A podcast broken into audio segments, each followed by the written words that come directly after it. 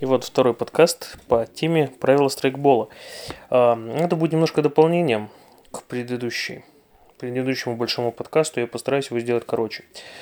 А, в чем же суть этих дополнений? Я решил, что надо перечитать еще помимо этих нововведений, предложенной Уральской ассоциацией страйкбола, а, помимо этого прочитав некоторые правила, которые введены в различных песочниц Челябинской области. Ну, главное Челябинска, конечно.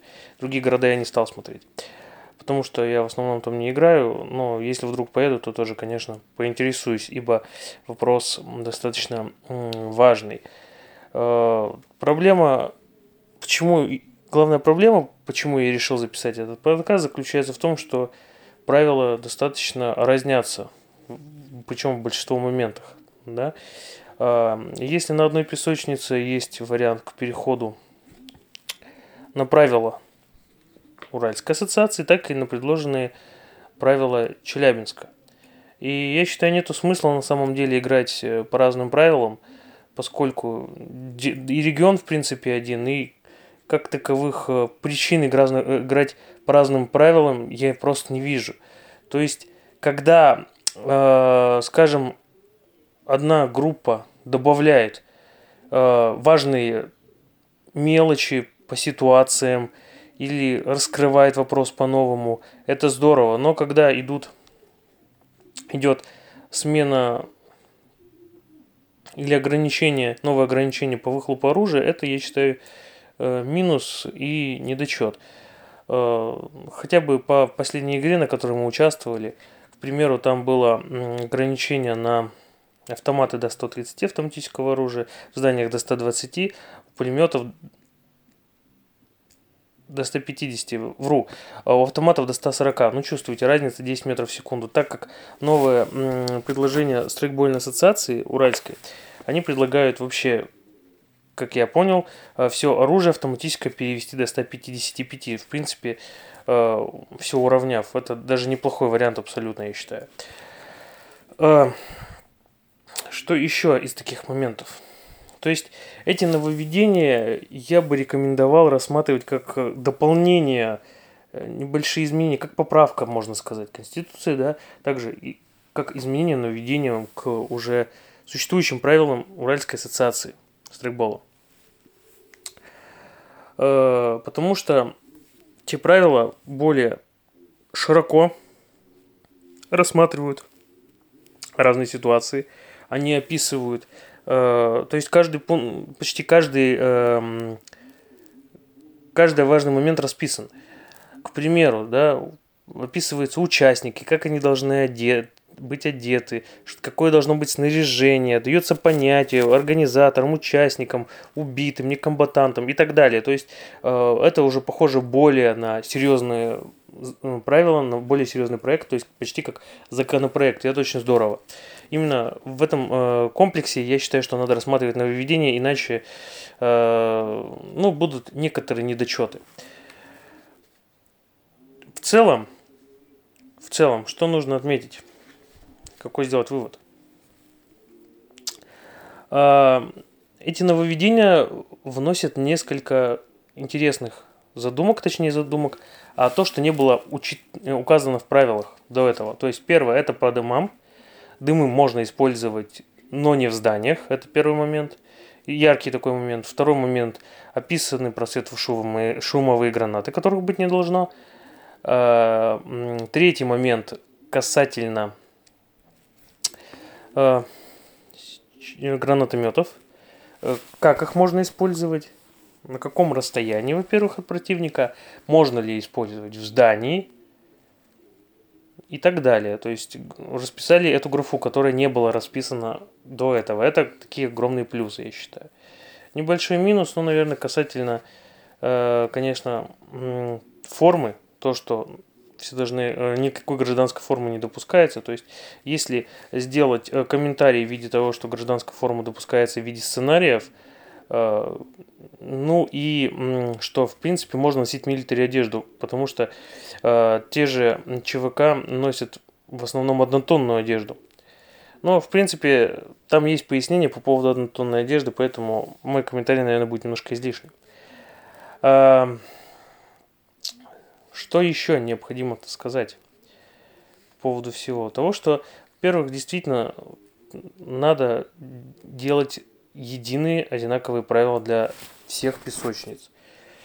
Когда, то есть еще можно допустить момент, когда в регионе, ну или федеральном округе лучше сказать, разные правила. Это не столь ну, это допустимо еще, еще куда не шло. Но когда в одном городе, в разных песочницах разные правила, то это немножечко странно, потому что какой это имеет смысл. Ладно бы, допустим, эти песочницы делились хотя бы по целям, что одни заинтересованы только в CQB аренах, и тогда правила, допустим, там снизить до 120-125 и вообще э, только пистолеты полуавтоматические там УЗИ, допустим, МП5, МП7, ну и такие формулировки, если это было бы, э, то оно себя оправдывает. А другая, допустим, песочница себя позиционирует как песочница сталкер страйка или ролевого страйка. А, третья песочница Милсим или точно на тактические игры или на спортивный страйк. Ну, так выделим его, хотя наверное, это не особо правильно, не особенно правильная классификация, тогда это бы все оправдывало. Но так как такого яркого деления нету, я думаю, что его вообще нигде нету, это чисто моя классификация, которую я просто вот сейчас придумал. Я никогда не думал, что в принципе э, песочницы могут себя как-то позиционировать. Хотя, возможно, где-то есть. И опять же, это делаю без какого-либо статистики, без какого-либо подтверждения тогда это обосновано. Когда нету яркого деления и, в принципе, песочницы ярко себя никак не позиционируют, то я не вижу смысла делать разный тюн.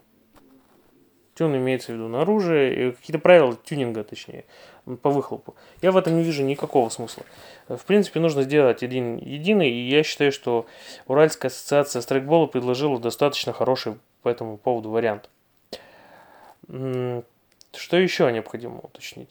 Я считаю, что там опять же мое предложение, да, по поводу зданий.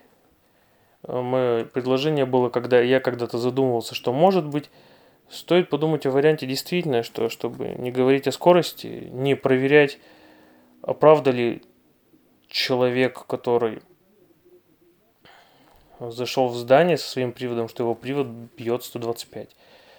Э, есть некоторые приводы от РС, где быстросъемная пружина. Поменял пружину, у тебя выхлоп увеличился. Такой вот вариант. Об этом тоже не надо забывать.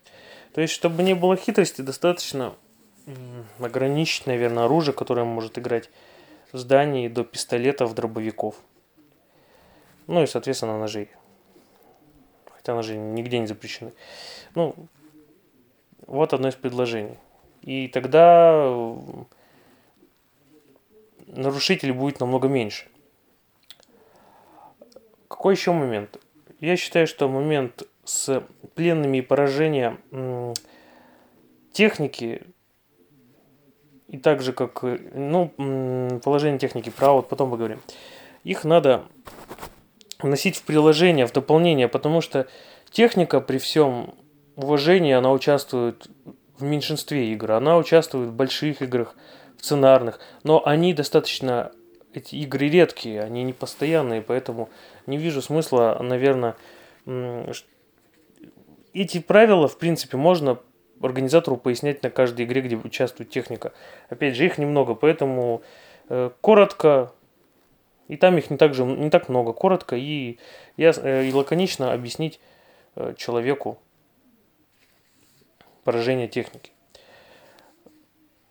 И, и то же самое по пленным. Я ни разу не видел в игре, чтобы кого-то пытались пленить. Опять же, я говорю про воскрески, про большие воскрески. И э, ну, на больших играх пока ничего не могу сказать. Не, ну, в любом случае я не встречал. То есть ситуации, как правило, даже где были сценарии, ситуации э, никогда не располагали к тому, чтобы брали в плен. Даже дело не в том, что насколько это легко или трудно реализуемо.